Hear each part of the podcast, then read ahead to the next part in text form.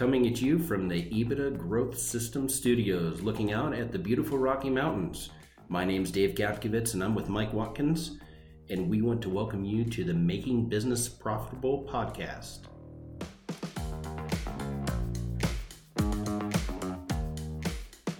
This podcast is brought to you by EBITDA Growth Systems, where we guarantee to double the value of your company within three years or give you your money back.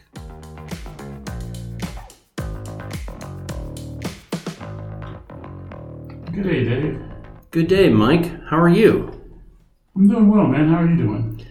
I'm doing good. You know, uh, before we start, I got a cow story for you. Um, um okay. so, uh, growing up, I was around dairy farms a lot. So, I, I remember when I was uh, in during school year, I'd help out. I'd milk cows, as my son did, as my grandfather did, the whole thing.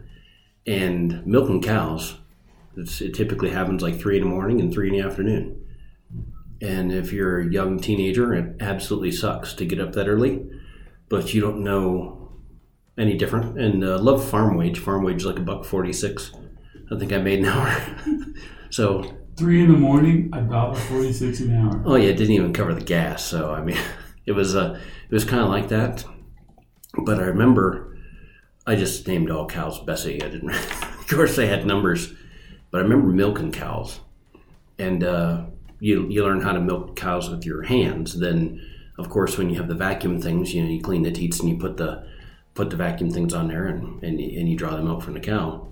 And one time I got stepped on. Well, I got stepped on. I probably got stepped on fifty times, but one time, let me tell you, cows they are not petite creatures. Yeah. and let me tell you, that will that will get the juices flowing and at that point in time, I I didn't love cows anymore. I'm sure. I'm sure they just change direction and don't even know you're back there. I'm sure. Oh no, yeah, they they just got a little attitude. Sometimes if you milk cows a lot, sometimes you figure out the cows aren't the brightest creature in the world. Some people tell you the cows are really smart. They're wrong. but uh, yeah, that's milking cows, man. You uh, you get you get all of all the things that come out of the cow wind up on you because you're down in a trough. And then as you're as you're you're underneath them, right? So you can get kicked or stepped on or all kinds of stuff. And if they get away, sometimes sometimes that can be special too. But well, I well, haven't had the good fortune of uh, milking a cow, Dave. Ooh. You don't or do? I have not had the good fortune of milking a cow. We got to get you in there. Yeah, am I too old now? you know, speaking of cows, Mike, uh, I got a title for you today.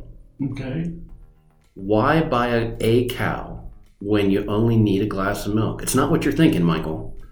Not what you're thinking. Yeah, that's that was the advice I gave my girls when they went off to college, sort of. Whoa, whoa, whoa. Yeah, yeah. Buying cows, huh? Yeah, that's. I told them that's the way young men view it. Why buy a cow when you only need a glass of milk? Yeah, but this is different. Uh, you know, it's a, we're talking about fractional resources. We're, we're talking about um, why, you know, you have a CFO that makes 200, 220, 250, $300,000 a year, and you don't have a really strong person in your facility that knows finance. You may have a bookkeeper, but a big bookkeeper and finance are two different things. They give you advice on how to direct and, and whatnot in, as far as driving your company. But instead of hiring a $230,000, $300,000 person, you know, you can hire a fractional controller that only works for you one day a week and pay a fraction of that wage. And it's afford makes a real solid position in your company that you need. It makes it affordable. Gotcha. Yeah. Yeah. We, we have definitely been advocates of uh, fractional resources. And uh, as you mentioned, you know, we feel like every company needs a C suite. They just don't need a full time C suite. When we say C suite, we mean, you know, VP of sales, typically a VP of marketing, a COO, which is uh, reports to the CEO, and then a VP of HR and, and probably a CFO. So, you know, for a small to medium sized company, that's that's the way their C suite might be impaneled but a small to medium sized company can't staff all those roles. Yeah, the nice thing is, is really you could staff them all for about the size of one lower cost um, C level employee. I mean, so if you're doing it all fractionally, you know, if you just, yeah, I mean, there's a lot you can do just one day a week and really keep your business trucking and uh, and cover all that. Make sure that you do that without spending a ridiculous amount of money. Yeah, those resources are so capable. Um, let's go down the list. You know, you we, we talk about a VP of sales and a VP of marketing, and uh, it's been our experience with small to medium-sized companies that those roles just those functions They aren't there. aren't there. I mean, so forget about staffing uh, those positions. There, there's no sales and there's no marketing function within the company, and so as a result, they uh, Yeah, what happens when you don't have sales and marketing, Mike? well, you have existing customers that pretty much control your company, really. And if and if they call and they say, "Hey, I want something in four weeks," and you say, "Hey, I can't do that," and they say, "No, I want something in four weeks," and you can really do it in six, but you wind up committing to four, don't you, Mike? You have to because it's a it's a light switch. You lose one or two of those large customers, and you're out of business. Yeah, because So- you're not hunting for anything else. That's but right. and what does that do to your on-time delivery? Well, it's a, it's a mixed bag, right? Unless you're gaming the system, you know, your on-time delivery is whatever the customer says it will be. Yeah, but if you do, do out of what we see for these smaller companies, they typically make delivery when the customer's pushing like of that. course, of course not. Of course not. They're So- just not capable of meeting the delivery. So we see metrics around the 50%, 40% mark because of customers wind up, it's a tail wagging the dog. Yeah, so definitely, Dave. But if, if you were to put together a plan for sales and marketing, and it looks like this. Uh, today, uh, this year, in 2020, I should say, we did a million dollars, and we're going to forecast 1.25 for 2021. And then you have to decide what is that going to require from a sales standpoint, what is that going to require from a marketing standpoint. But that can't happen unless you've uh, put together a financial forecast. That's right. You got to have some kind of goal, and and you really got to look inside too. We can talk about that later as far as whether you can make it or not. But then you hand it over to sales and marketing, and they figure who am I going to market to, who am I going to sell to, at what reach and frequency, and, and how am I going to drive that to make sure that I hit that number because sales doesn't happen overnight. No, no, of course not. And then you need you need a, a director level or COO level person who's going to intercede in operations to make sure that you have the capacity and the capability to hit those target sales that you've just set out for yourself. Yeah. And this is where most small and medium sized business owners, as the CEO, they have the technical skill to do whatever it is that they're producing as a product or a service.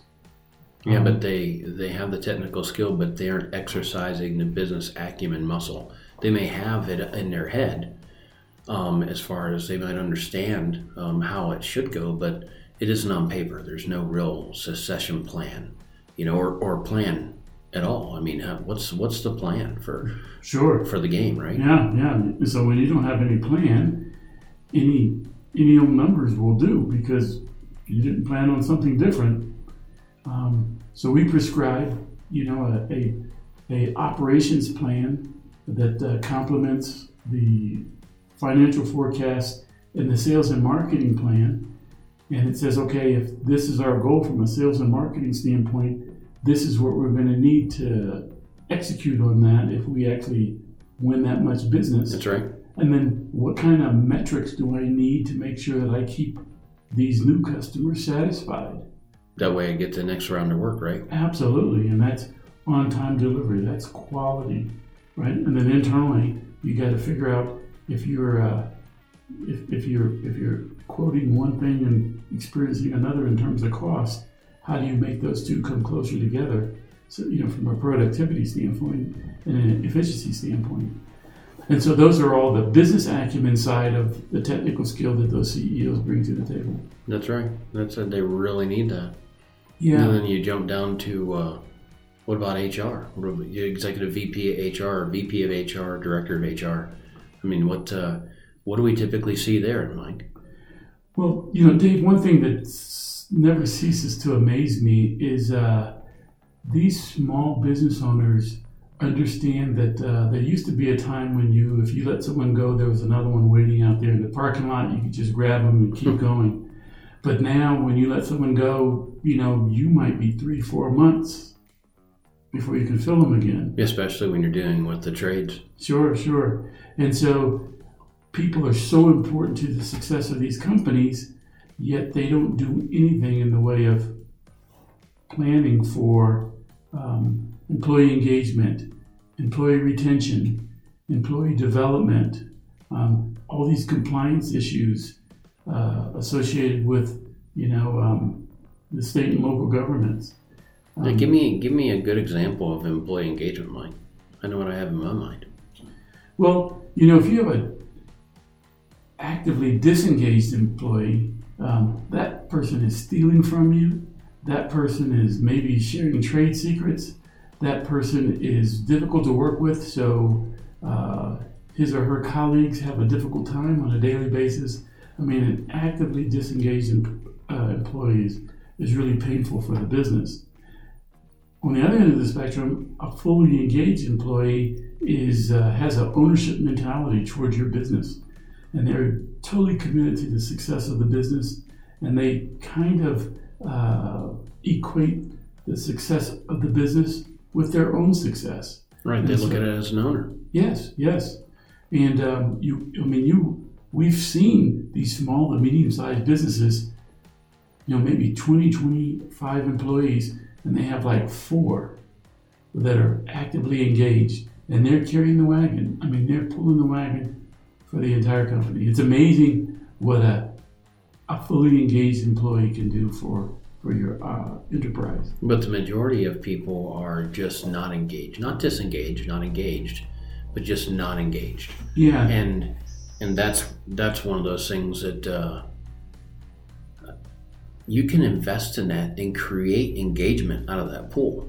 You know, there are things you can do to keep what's going on in your company in front of them so they know they know what's going on and they know what's coming up and they can start buying into that vision you got to share with them and then you got to do little things to get them to participate right sure, sure. And so imagine, you know, uh, uh, standard distribution. So you're going to have X number of people who are actively disengaged, and you really got to work those out in your company.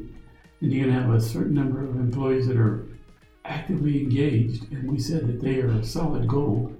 Well, in the middle, the largest majority of your employees are what's called not engaged, and they just come to work for a paycheck. And that's a real opportunity. You convert some of those not engaged employees into actively engaged, and it just drives so much to the bottom line for your company. Um, you have um, the rest of your team is more engaged, and your customers are more engaged because customers love doing business with companies where where, where the employees are, are engaged, right? I mean, when you and I go out to have a lunch or a dinner, and we have a, a wait staff that's uh, engaged and and chatting it up oh us. tremendous difference it makes the whole experience better Sure. so And and we- typically if as a customer you can tell that business you know what their culture's like right absolutely, absolutely. It, it's amazing. And then when you have that culture and everybody's, well, getting to 100% engagements is a crazy goal. But uh, when you grow engagement, it automatically grows retention. Oh, no doubt about it. Yeah. And if you have high engagement and higher retention, uh, it's a lot easier to find that next person to to put another arrow in your quiver, so to speak.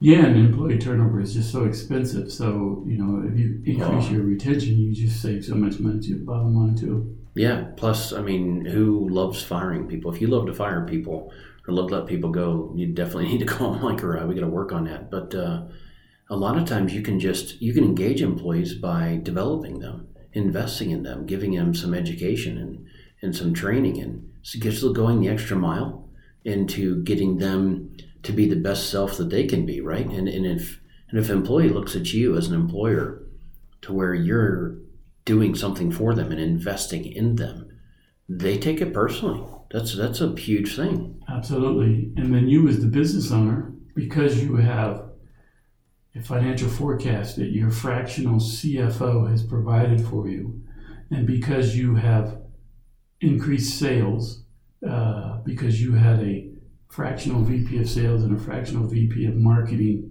um, working a target market for you, and because you are more profitable because you have a fractional COO who's looking at the dashboard and making sure your safety is there and your productivity is there and your Mhm. on-time quality.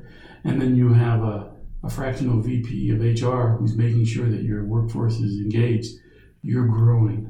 Yeah, and Right. and all the while, the underlying thing of compliance. You know what the what are, what's the state telling you to do for your employees? You know, sure, sure. if you're disciplining somebody, are you doing it the right way? Because that can drive retention too. If you discipline out of sorts and it doesn't line up with law or with uh, just keeping employees engaged and retained, you can lose all kinds of employees just because you don't discipline or or take care of let people go or hire them. You might have a whole process off. You might be completely out of compliance. Well, your employees know that, and they'll wind up feeling like you don't have it together. Sure, sure, I would agree. And you can actually lose your company um, if you, you know, if you don't approach this stuff the right way. So Yeah, absolutely. it's uh, I think, I think, uh, you know, why buy a cow when you only need a glass of milk? I, I think that's an apt metaphor. You, why buy a VP of sales? Why buy a VP of marketing when you only need them one day a week? One day or just a few hours. Sure, sure.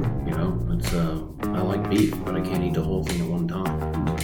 So, and, and getting down to the controller, the CFO. I mean, I know we talked a little bit about this, but it is so important to make sure your books are tight, your bank statements are tight. That you're looking, if you're going to have a big tax obligation at the end of the year, you're looking at it in March, April, May, June, not looking at it in December, November, or January the next year. So, a CPA will give you good data with what you give them, but they're not necessarily going to look at it from the finance side and give you forecasts and tell you where you should go or what planning you should put in place. A good controller is is so valuable. And going through life with just a bookkeeper without some kind of controller um, there's a certain amount of risk and, and you also leave a lot of money on the table. And, and you always short your financial plan without a, a solid a solid resource. Yeah, Dave, I think that's the key that you're going to leave money on the table because, you know, when you have a controller putting together really strong financial statements and doing some financial ratio analysis around hmm uh, days receivable, days payable, um, and making sure you're not paying other people before you get paid, making sure your bank statements are reconciled so there's not some charge on there that you, you know, you, that, that's not legitimate for your company, and um, and then and then on a monthly basis doing uh, this budget to actual, so you can say, hey, what happened? Wow, looks like we got charged three times for this uh, insurance, and you know, so you go and figure out what's going on and you get it figured out. Yeah. So having a controller looking at your financials and creating your financials and doing the financial analysis and the ratio analysis is uh, is absolutely going to draw a uh, drop drop money to your bottom line. So, It is, and and you actually know how much you're dropping to the bottom line too, because you're able to quantify it because you have that spot filled. So, why buy a cow when you only need a glass of milk? Not a bad metaphor. We're not using it in a bad way at all, but we're telling you don't don't think if you don't need to hire a full C-suite person, um, you can do this fractionally. You can reach out to us at EBITDA Growth Systems. We do quite a bit of this, and uh, we help companies get where they need to go at a reasonable rate to, to help you out. But uh, don't fully staff your company and, and overload your OPEX and your books and, and put yourself in a position where you don't have a lot of profit. Just do a little bit and put the right people in those spots. And a fractional resource is definitely the way to go. Right on, Dave. Right on, Mike.